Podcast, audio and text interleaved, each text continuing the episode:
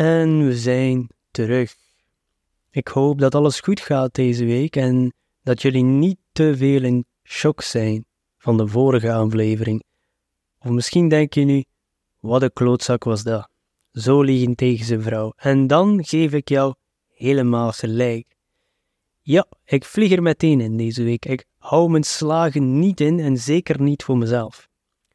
Ik zeg wel altijd: wees niet te streng voor jezelf, maar af en toe moet je wel eens streng zijn en kritisch kijken naar bepaalde gedragspatronen. Uiteraard niet de kant op gaan zoals ik en volledig jezelf kapot maken, dat was een beetje te streng, daarom dat ik altijd de nadruk leg op te. En ik zou heel graag willen zeggen dat dat de laatste keer was dat ik loog over mijn drankgebruik, maar helaas is de waarheid anders. Dat is ook een groot deel van verslaving en een heel vies deel. Waarom zou je dan liegen of zelfs drank verstoppen? Ja, ja, mensen, want dat deed ik ook. Wel, ik dronk omdat ik niet kon stoppen. Als je nog de definitie herinnert van verslaving. Het is het nuttigen van de substantie of het gedrag aanhouden, zelfs al weet je dat het schadelijk is voor je. Het brein is fysiek veranderd en zet verslaving op de nummer één prioriteit, zelfs boven de wil om te leven. Wat gezien bovenaan de lijst staat. Het is gek. Ik wilde nooit mezelf iets opzettelijk aandoen, maar ik heb wel momenten gehad waar ik dacht: misschien is het makkelijker dat ik morgen niet meer wakker word. En dat is een hele zware, mensen. Voor wie zou het makkelijker zijn? Misschien voor mij, maar wat gebeurt er met de mensen die achterblijven? Hun hele leven voor altijd verandert en wie weet wat voor een sneeuwbaleffect zo'n trauma veroorzaakt. Dat is een bittere pil om te slikken. De wetenschap dat ik zo diep zat. Maar ik zat er wel. En om te kunnen weer tussen haakjes functioneren, moest ik blijven drinken, elke keer ik herviel. En waarom lieg je? En waarom verstop je drank? Omdat je die teleurstelling niet wil zien in jouw geliefde haar ogen als je weer maar eens gefaald hebt. Die schaamte is enorm. Hoe is het mogelijk dat ik opnieuw in deze plek ben beland? Als je vorige week geluisterd hebt naar de verschrikking van ontwenning, waarom zou een mens dit opnieuw willen meemaken? Is dat niet genoeg om een mens wakker te doen schrikken? En ik zweer dat ik na die vier of vijf dagen dat ook dacht. En ik ben ook maanden nuchter geweest, zeker vier of vijf maanden, wat toen een eeuwigheid leek. Maar het brein heeft het merkwaardige en ongelooflijke vermogen om pijnlijke zaken te vergeten. Ik geef het voorbeeld met een bevalling. Voor de vrouwelijke luisteraars, ik weet begot niet hoeveel pijn weeën doen of een bevalling doet, maar als ik mijn eigen echtgenoten mag geloven en andere vrouwen, dan doet het fucking veel zeer. Wel, ik denk, als ons brein dat vermogen niet had om pijn te vergeten, waren we allemaal enig kind. I don't know. Voor die pijn krijg je natuurlijk iets heel moois in de plaats. Minder slaap en meer stress. Een grapje, mensen, een grapje. Ik wil toch nog iets van luchtigheid in deze deprimerende podcast, maar back on topic. Mijn brein begon weer die leuke tijden te romantiseren. Dat is een grote trigger voor herval. Weet je nog die avond met vrienden op het strand, dat we samen aperitief doen tot de zon onderging? Of dat leuk feestje of praten tot in de ochtend met een pint erbij? En ook zat de gedachte van nooit meer drinken in mijn hoofd. Ik mag nooit meer drinken. Dat idee alleen al, de rest van je leven iets niet meer doen, de attitude dat je iets opgeeft, iets dat verboden wordt. En zoals ik al veel gezegd heb, ik ben van nature een rebel. Dus als hij tegen mij zegt je mag niet, dan kriebelt dat bij mij om het toch te doen. Ik weet niet van waar het komt, maar dat zit in me. Daar is me. Natuurlijk, in het geval van verslaving is dat wel een mindere eigenschap. Maar die gedachte dat je voor de rest van je leven niet meer mag doen, was beangstigend. Stel je voor dat ze zeggen je mag nooit geen chocolade meer eten of iets wat je graag eet of doet, mag je nooit meer doen. Dus mijn mindset was op dat moment nog niet voldoende veranderd om volledig te stoppen. En na x aantal tijd herviel ik. En doordat ik niemand wilde teleurstellen, probeerde ik dat weg te stoppen. En dan kwamen de leugens weer, uit schaamte. En natuurlijk doorzag mijn echtgenote dat elke keer veel sneller. En eigenlijk was ik daar wel dankbaar voor, want dat wegstoppen is vermoeiend. Het helpt niet met je gemoedstoestand. Probeer je dat maar eens voor te stellen. Het is een soort van dubbelleven. Het is vermoeiend, het is. I don't know. It's hard. Voor alle partijen die ermee gemoeid zijn. En als ik er nu aan denk, dan is dat echt te gek voor woorden dat een mens zichzelf daardoor sleept, opnieuw en opnieuw. Het toont aan hoe krachtig verslaving is. En ik wil geen medelijden wekken met de zaken die ik vertel. I'm just telling it like it is.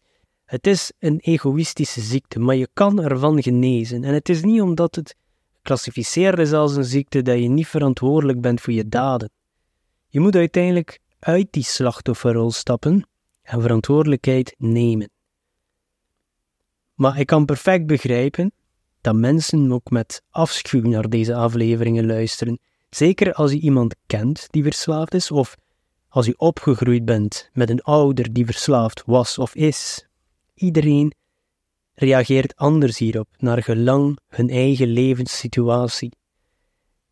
Daarom zeg ik ook: ik heb niet alle antwoorden. Ik kan alleen maar mijn verhaal delen, mijn perspectief, en misschien kan iemand er iets uit pikken die hun helpt, ook al is het maar om aan te tonen dat je niet alleen bent. Of als je iemand kent die er doorgaat, deel dit dan als je denkt dat het hun kan helpen. Ik beweer zeker niet dat de kerel op zijn zolder eh, die een podcast opneemt hun leven zal omdraaien, maar het kan wel een zaadje planten om na te denken over wat je nog wil met je leven. Maar ik denk wel dat het altijd eerst erger moet worden voor het beter wordt. Dat is toch wel een rode draad die ik zie bij vele mensen met verslaving. En er zijn uitzonderingen in mensen. Maar heel veel mensen moeten toch eerst de bodem raken voor ze uit de put kunnen klauwen. En soms meerdere keren, net zoals ik. Die plezier- en pijnbalans waar ik over sprak, een aantal afleveringen geleden, die eigenlijk de basis is van de verslaving. Telkens heb je meer nodig om plezier te hebben en de pijn wordt telkens groter, de pijn van het niet te hebben. En opeens blijft er niets meer over dan alleen maar pijn, tot je er helemaal doorzit en beseft: ik heb er genoeg van. Tot de nadelen eindelijk meer wegen dan de voordelen. In Amerika in AA, Alcoholics Anonymous, zeggen ze vaak: I am finally sick and tired of being sick and tired. Persoonlijk ga ik niet naar meetings of bijeenkomsten van AA of dergelijke gemeenschappen. Ik vind het super dat dit bestaat, want je krijgt er veel ondersteuning van mensen die hetzelfde meemaken. Maar zelf heb ik dit nooit gedaan. Dat is puur persoonlijk. Ik ben geen voorstander of tegenstander van gelijk welke manier, want ik zeg het, iedereen moet het uitzoeken voor zichzelf. Het is een te complexe materie om. Ja, ik zou mijn weg aan niemand aanraden. Dus, maar hoe dan wel? Een moeilijke vraag om te beantwoorden. Het was volgens mij een geleidelijk proces door iedere keer te hervallen, weer te proberen, weer te hervallen, weer iets anders te proberen. Tot mijn knop opeens omdraaide. Niet meer denken, ik mag nooit meer drinken, maar ik ben blij dat ik nooit meer kan drinken. Ik kies voor het leven. De vorige aflevering waren we geëindigd in het ziekenhuis. Een ziekenhuiskleedje, geen kleren, geen portefeuille, geen sleutels. Dat ze misschien dachten dat ik s'nachts ging ontsnappen of zo. Hoe komen we van daar, dat donkere moment, tot vandaag, waar ik drie boeken heb gepubliceerd, video's post op YouTube en een podcast heb? Kleine side note, ik heb voordien al eens een YouTube-kanaal gehad waar ik video's postte over hot sauce en soms zelfs challenges deed. Dat was deel van mijn uh, gefaalde online webstore waar ik hot sauces verkocht. Twee jaar heb ik dat gedaan en dat was zelfs tijdens mijn struggle met verslaving waar ik ups en downs had. Maar goed, Hoe kom ik tot hier? Hoe beantwoord ik deze vraag? Weet ik het zelf wel? Er is geen één antwoord.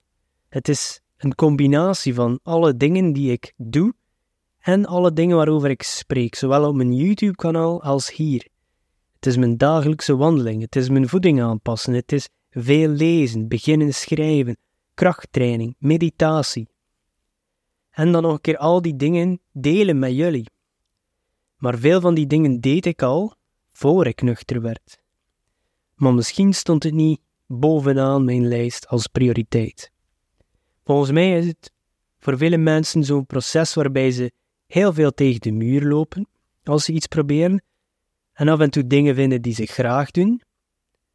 Je pikt dat op langs de weg en op een dag zeg je: waarom blijf ik tegen de muur lopen terwijl ik hier nu een brede waaier heb opgebouwd van dingen die ik graag doe en er zijn mensen die ik graag zie.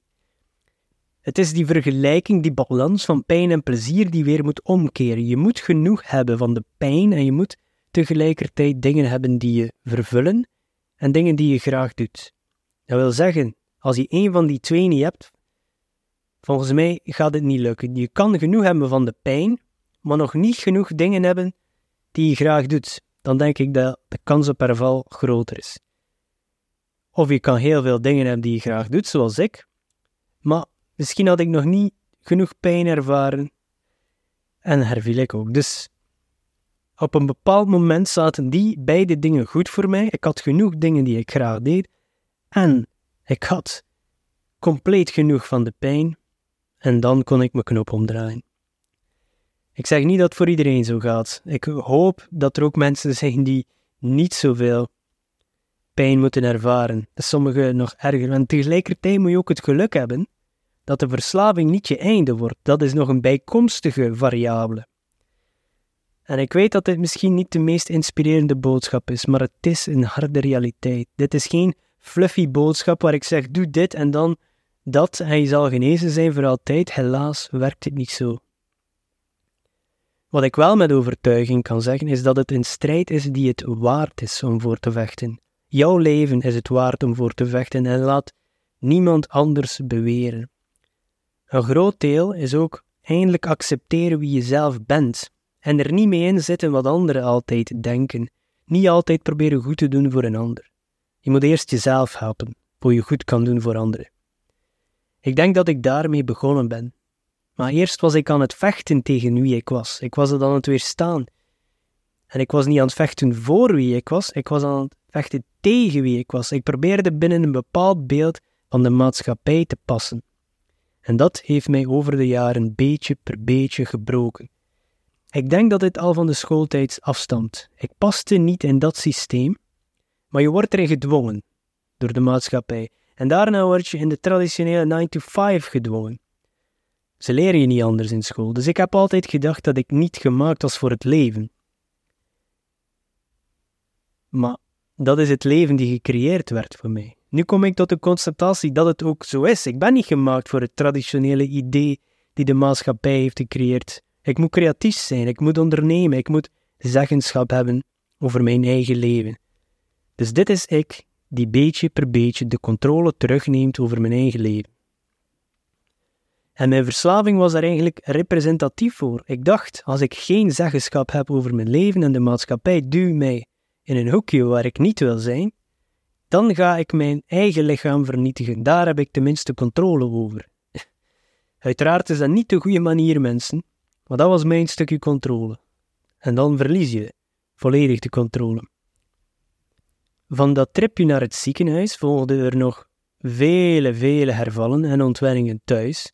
En daarna zelfs nog een tripje naar het ziekenhuis, die ik dan zelf heb ondernomen, of tenminste toch gevraagd om mij er naartoe te brengen. Deze keer zonder verweer. Maar zelfs die laatste keer naar het ziekenhuis was nog niet genoeg om het tij volledig te keren voor mij. Ik moest nog meerdere bodems opzoeken. Elke keer als je denkt dat je nieuwe laagte gevonden hebt, is er nog een niveau dieper. Het is ongelooflijk te denken dat ik zo ver zat en tot ik niet meer kon, tot ik dreigde mijn gezin en mijn hele leven kwijt te raken. Dan zei ik eigenlijk: What the fuck? Je kan hier niet meer mee doorgaan. En ontspoord was dan al geschreven. Het eerste boek in de Canon Travel trilogie is geschreven tussen twee hervallen. En ik dacht echt tijdens het schrijven dat ik voor altijd nuchter ging blijven.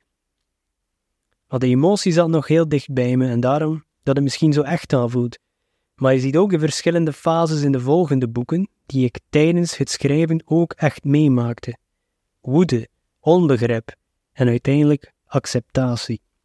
Acceptatie van mijn falen, acceptatie van mezelf. Eigenlijk in deze aflevering wilde ik nog meer praten over alle verschrikkingen die ik heb meegemaakt. Dat was het origineel plan. Maar ik wil weer naar die positiviteit. Uit die diepe donkere put heb ik geklauwd. En ik weet zeker dat anderen dit ook kunnen, zelfs al lijkt het zo donker dat niets meer lijkt te lukken. Je moet zoeken naar die lichtstraaltjes. En ja, sommige mensen gaan harder moeten zoeken dan anderen. So be it. Soms moet je het gewoon doen. Als je niet speelt, ga je nooit winnen. Ik ging nooit een boek schrijven zonder het eerste woord te tikken. Ik ging nooit 35 kilogram verliezen zonder mijn eerste stap te zetten. Je gaat nooit de lotto winnen als je niet meespeelt. Oké, iedereen. Niet ik elke week nu naar de winkel gaan en lotto-ticketjes gaan kopen omdat ik het gezegd heb. Maar ik bedoel, als je valt moet je opstaan. En ja, het kan zijn dat je weer gaat vallen. Oké, ja, dan is dat gebeurd. Dat is deel van het proces. Maar sta weer op. Deze keer kan het die keer zijn dat het wel klikt. Is het niet zo wel, fuck, sta weer op. En zelf, ik ook, ga niet beweren dat ik nooit meer zal hervallen. Dat zou arrogant zijn. Alcohol en verslaving is een geniepig en gevaarlijk beestje. Ik moet waakzaam blijven en niet alleen voor mezelf. De statistieken die zijn niet gunstig voor kinderen van mensen die verslaafd geweest zijn.